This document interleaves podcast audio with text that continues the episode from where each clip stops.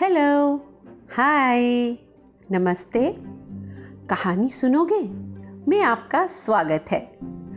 आपको याद है ना कि ये सारी कहानियाँ पंचतंत्र के पहले विषय मित्र भेद की हैं। मित्र भेद यानी मित्रों के बीच मनमुटाव और अलगाव की कहानियाँ। और ये तो आपको अब तक समझ आ ही गया होगा किस तरह अपने स्वार्थ के लिए कोई तीसरा आपकी मित्रता करा भी सकता है और उसे तोड़ भी सकता है। अब दमनक, पिंगलक के मन में अनेक शंकाएँ पैदा करने का प्रयास कर रहा है कि संजीवक से उसकी मित्रता हानिकारक है और इसी प्रयास में अब वो पिंगलक को खटमल और ततये की कहानी सुनाता है। तो तैयार हैं आप भी? खटमल, मांडवी, सर्पिणी और ततैया अग्निमुख से मिलने के लिए। तो चलिए, कहानी शुरू करते हैं। किसी एक राजा के महल में उसका बहुत ही शानदार शयन कक्ष था। उसमें राजा के लिए जो पलंग था, वो भी बहुत ही विशेष था। खूब लंबा, चौड़ा, ऊँचा और उसका गद्दा तो एकदम फूलों के समान नरम था। गद्दे पर दूध के समान रेशमी, मुलायम, सफ़ेद चादर बिछी थी। बिस्तर के चारों ओर झीने झीने हल्के पर्दे टंगे थे। खिड़कियों से ठंडी हवा अंदर आती। इसी सुंदर बिस्तर के एक कोने में एक बूढ़ी खटमल अपने पूरे परिवार के साथ रहती थी। उसकी नाती, पोते, पड़पोते सब उसी बिस्तर के कोने में रहते थे। जब राजा गहरी नींद में सो चुका होता था, तब वो बाहर आते और राजा को काट लेते और उसका खून चूसते। राजसी खून चूस चूस कर खटमल और उसका परिवार खूब हृष्ट पुष्ट हो चुके थे। एक दिन हवा के झोंके के साथ एक ततैया इस शयन कक्ष के अंदर आ पहुँचा। इतना सुंदर पलंग और बिस्तर देखकर ततैये का मन ललचा गया। उसने सोचा, कम से कम एक दिन के लिए तो सभी को ऐसे कमरे में और ऐसे बिस्तर पर आराम करने का अवसर मिलना ही चाहिए। वो उड़कर कभी तकिए पे बैठता तो कभी पर्दे पर, कभी चादर पर तो कभी पलंग की लकड़ी पर। उसे बहुत मज़ा आ रहा था। बिस्तर राजा के लिए तैयार किया था तो उसमें से भीनी भीनी सुगंध भी आ रही थी। ततैये को तो लगा वो स्वर्ग में आ गया है। वो खुशी से घूमता घूमता अचानक उस कोने पर पहुँचा, जहाँ खटमल अपने परिवार के साथ रहती थी। ततये को देखते ही वो बोली, अरे तुम कौन हो? और यहाँ कैसे टपक पड़े? ये तो केवल राजाओं के लिए बना कमरा है। तुम यहाँ नहीं रुक सकते। चलो चलो, निकलो यहाँ से। अब भी इसी समय चले जाओ। ततैया हाथ जोड़कर बोला, खटमल देवी, ऐसा मत बोलिए। अतिथि देवो भव। तो आपने भी सुना होगा। मैं तो आपका अतिथि ही हूँ। देखिए, मैंने आज तक ब्राह्मणों का शिक्षकों का सैनिकों का व्यापारियों का चोरों का और डाकुओं का सभी का खून चखा है। हर एक का अलग ही स्वाद था। मैं पूरे दावे से कह सकता हूँ कि जिसका ये बिस्तर है उसका खून बहुत ही स्वाद होगा। बिल्कुल अमृत समान। हम्म, मैं इस खून को चखने के लिए बेचैन हूँ।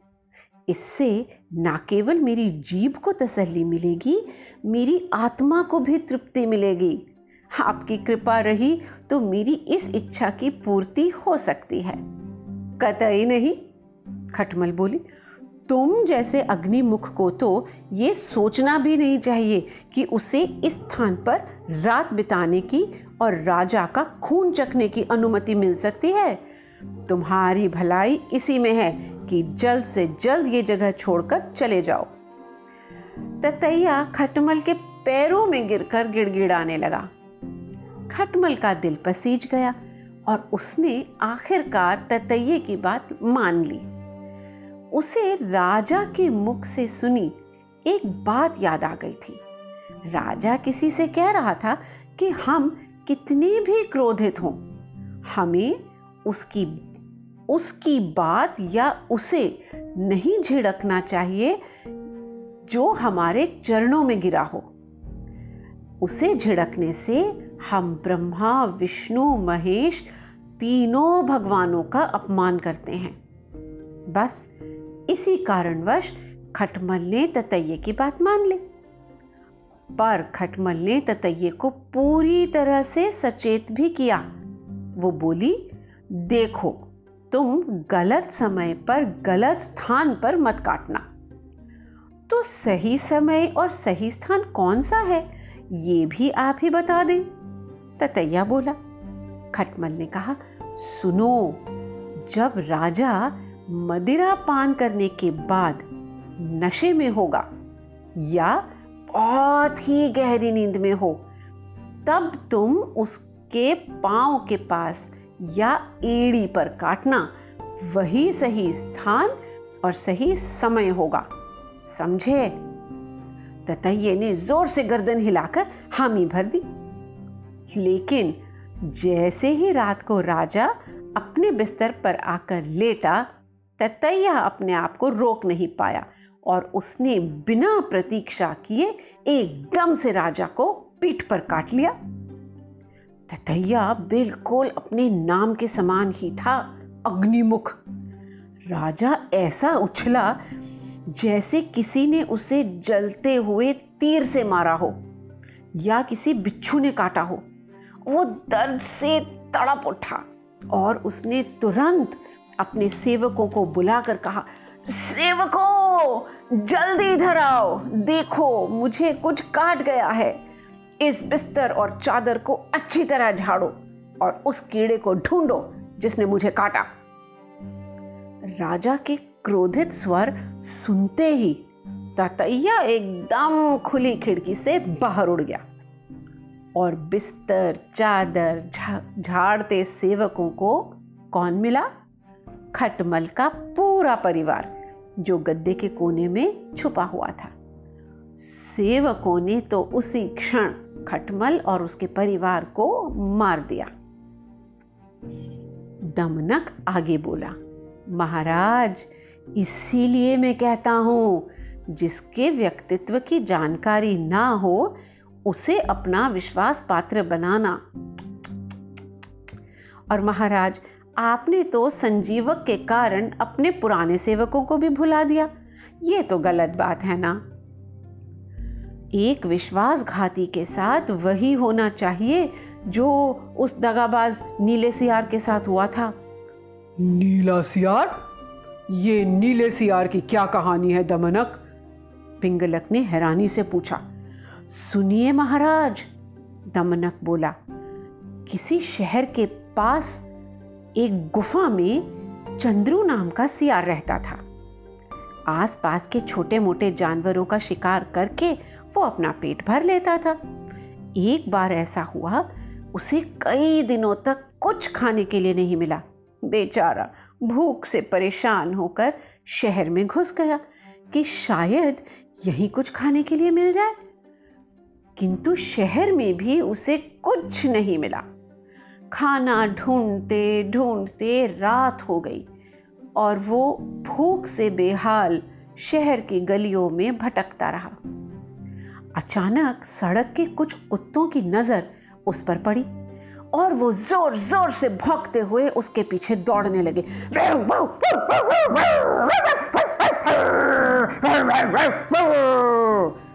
चंद्रू पूरी तरह घबरा गया। वो तेज़ी से इधर, उधर इधर, उधर भागने लगा। गलियों के बीच में से अपनी जान बचाने की कोशिश करता रहा। भागते भागते उसकी नज़र एक मकान की खुली खिड़की पर पड़ी। उसने इसे एक अच्छा मौका समझकर खिड़की के अंदर छलांग लगा दी। अब छलांग तो लगा ली, परंतु उसे क्या मालूम था कि वो सीधे एक बड़े बर्तन में आकर गिरेगा, जो घुले हुए नीले रंग से भरा था। वो घर एक रंगरेज का था और उसने अपने काम के लिए नील घोल कर रखी थी। अंधेरे में चंद्रू को यह तो दिखाई नहीं दिया कि वो सादे पानी में गिरा है या रंगीन में। वो तो बस बर्तन से बाहर निकला, अपने को झाड़ा और वहीं छुपकर बैठ गया। थका हारा, भूखा और अब गीला, चंद्रू वहीं कोने में रात के लिए सो गया। सुबह हुई तो वो तुरंत अपने जंगल की ओर भागा। धूप में अब उस पर चढ़ा नीला रंग खूब चमक रहा था। जंगल में अन्य जानवरों की दिनचर्या शुरू हो चुकी थी। जैसे ही उन्होंने एक नीले रंग के जानवर को जंगल में घुसते देखा, वो सभी चौंक गए। ऐसे अद्भुत रंग का जानवर उन्होंने कभी नहीं देखा था। सभी की आँखें बड़ी बड़ी हो गई और शरीर भय से कांपने लगे। हो ये कैसा विचित्र प्राणी है? इसका रंग कितना अनोखा है। ये पृथ्वी का ही जीव है या आसमान से टपका है। सभी जानवर वहाँ से भाग खड़े हुए। भागते भागते वो फिर उसी नीले जानवर के बारे में बात कर रहे थे। ये कैसा अजीब जीव है? ऐसा जीव तो हमने कभी नहीं देखा। ये आया कहाँ से है? क्या मालूम ये कितना शक्तिशाली हो सकता है? इसका व्यवहार कैसा होगा? हमें तो ये जंगल छोड़कर भाग जाना चाहिए। सभी जानवरों को अपने से दूर भागता देख चंद्रू इतना तो समझ गया कि वो सब उसको देखकर भाग रहे हैं। उसने जब अपनी ओर ध्यान से देखा तो पल भर के लिए वो स्वयं भी चौंक गया। अरे, मेरा रंग कैसे बदल गया? ये कैसा अनोखा रंग हो गया मेरा। वो घूम घूम कर अपने आप को चारों ओर से देखने की कोशिश कर रहा था। कभी पूंछ अपनी देखता घुमा के, कभी पीठ, कभी अपनी पिछली टांगे। अपना सब कुछ नीले रंग का देखकर वो भी हैरान था। उसकी ऐसी गोल गोल घूमने वाली प्रक्रिया और चौंक कर उछलना देखकर जंगल के भागते जानवर और भी भयभीत हो गए। उनको लगा शायद ये प्रक्रिया उस जीव की शक्ति बढ़ाती हो। ना रे बाबा, यहाँ से तो भाग जाना ही बेहतर। अपना नीला रंग और जानवरों की भगदड़ देखकर चंद्रू का तेज, सियारी दिमाग ये समझ गया कि सभी जानवर उसके रंग की वजह से उसे पहचान नहीं पा रहे और उसी से डर कर भाग रहे हैं। वो मन ही मन मुस्काया। क्योंकि उसके मन में एक योजना आ गई थी। और उसने ज़ोर से आवाज़ लगाई, भाइयों, भागो मत। आओ आओ, इधर। मेरे पास आओ, इधर आओ और मेरी बात सुनो। उसकी बात सुनकर सभी जानवर रुक गए, पर अब भी थोड़ी दूर ही खड़े थे। उनके रुकने का फ़ायदा उठाकर चंद्रू सियार अपनी आवाज़ बदलकर बोला देखो, मेरी ओर देखो, मेरा रंग देखो। वो बोलते बोलते घूम रहा था। ऐसा रंग धरती पर तो किसी जीव का नहीं है, नहीं ना? मतलब समझो भाइयों, भगवान ने मुझे विशेष रूप से बनाया है, विशेष रंग दिया है, जिससे मैं अन्य सभी जीवों से अलग दिखूं। जाओ और बाकी सभी जानवरों को भी बुला कर ले आओ, ताकि मैं भगवान का संदेश सबको सुना सकूँ। उसकी बातों का सब पर गहरा प्रभाव पड़ा। वे जाकर जंगल के अन्य जानवरों को बुला लाए। जब सब जानवर इकट्ठा हो गए तो रंगा सियार एक ऊँचे पत्थर पर चढ़कर बोला, वन्य प्राणियों भगवान ब्रह्मा जी ने स्वयं मुझे अपने हाथों से ये अलौकिक रंग और शरीर दिया है और उन्होंने ये कहा कि संसार में जानवरों का कोई भी लायक शासक नहीं है। तुम्हें जाकर जानवरों का राजा बनकर उनका कल्याण करना है। तुम्हारा नाम सम्राट ककुदुम होगा। तीनों लोकों के वन्य जीव तुम्हारी प्रजा होंगे। तो मेरे बच्चों, अब तुम अनाथ नहीं हो। मेरी छत्र छाया में निर्भय होकर रहो। सभी जानवर वैसे ही सियार के अजीब रंग से चकराए हुए थे। उसकी बातों ने तो जादू का काम किया। शेर, बाघ व चीते की भी साँसें ऊपर की ऊपर और नीचे की नीचे रह गई। रंगे सियार की बात काटने की हिम्मत किसी में नहीं हुई। देखते ही देखते सारे जानवर उसके चरणों में लौटने लगे और एक स्वर में बोले, हे ब्रह्मा के दूत, प्राणियों में श्रेष्ठ ककुदम, हम आपको अपना सम्राट स्वीकार करते हैं। भगवान की इच्छा का पालन करके हमें बड़ी प्रसन्नता होगी। एक बूढ़े हाथी ने कहा हे सम्राट, अब बताइए, हमारा क्या कर्तव्य है? चंद्रू सियार ने सम्राट की तरह अपना पंजा उठाया और बोला, अपने सम्राट की खूब सेवा और आदर करो। उसे कोई तकलीफ़ नहीं होनी चाहिए। खाने पीने का शाही प्रबंध होना चाहिए। शेर ने सिर झुकाकर कहा, जो आज्ञा महाराज, आपकी सेवा हमारा प्रथम कर्तव्य है। बस, सम्राट ककुदुम बने, रंगे सियार के तो शाही ठाठ हो गए। वो राजसी शान से रहने लगा। कई लोमड़ियाँ उसकी सेवा में लगी रहती। भालू पंखा झलता। जब वो घूमने निकलता तो हाथी आगे आगे सूंड उठाकर बिगुल की तरह चिंघाड़ता चलता।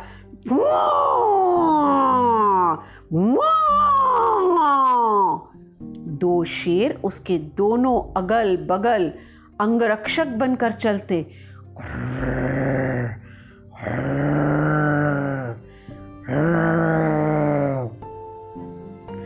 चंद्रू ने एक चालाकी यह की थी कि सम्राट बनते ही सियारों को शाही आदेश जारी कर उस जंगल से भगा दिया था। उसे अपनी जाति के जीवों द्वारा पहचाने जाने का खतरा जो था। एक दिन चंद्रू महाराज, यानी सम्राट ककुदुम, खूब पेट भरकर शाही मांद में आराम कर रहे थे कि बाहर चमकीला उजाला देखकर उसकी नींद खुल गई। वो उठकर बाहर आया। बाहर पूरी चाँद की चांदनी चारों ओर बिखरी हुई थी और सभी कुछ उस चांदनी में चमक रहा था। पास के जंगल में सियारों की टोलियाँ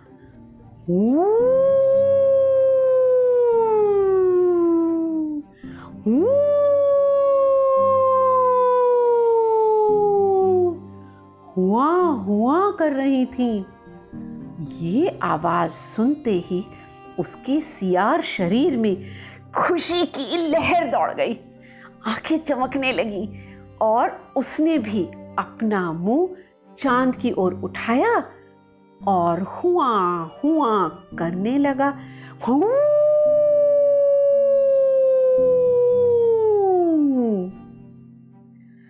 उसकी सियार वाली आवाज़ सुनकर पास सो रहे शेर और बाघ की नींद खुल गई। और उसको सियारों की ही तरह चाँद की ओर मुँह उठाए, हुआ हुआ करते देख, वो एकदम चौंक गए। बाघ बोला, ये तो एक सियार है। हमें धोखा देकर सम्राट बना फिर रहा था। मारो इस नीच को। शेर और बाघ को गुर्राते देख चंद्रू समझ गया कि उसका खेल समाप्त हो चुका है और वो भागने लगा। परंतु बाघ ने एक ही छलांग में उसको पकड़कर मार दिया।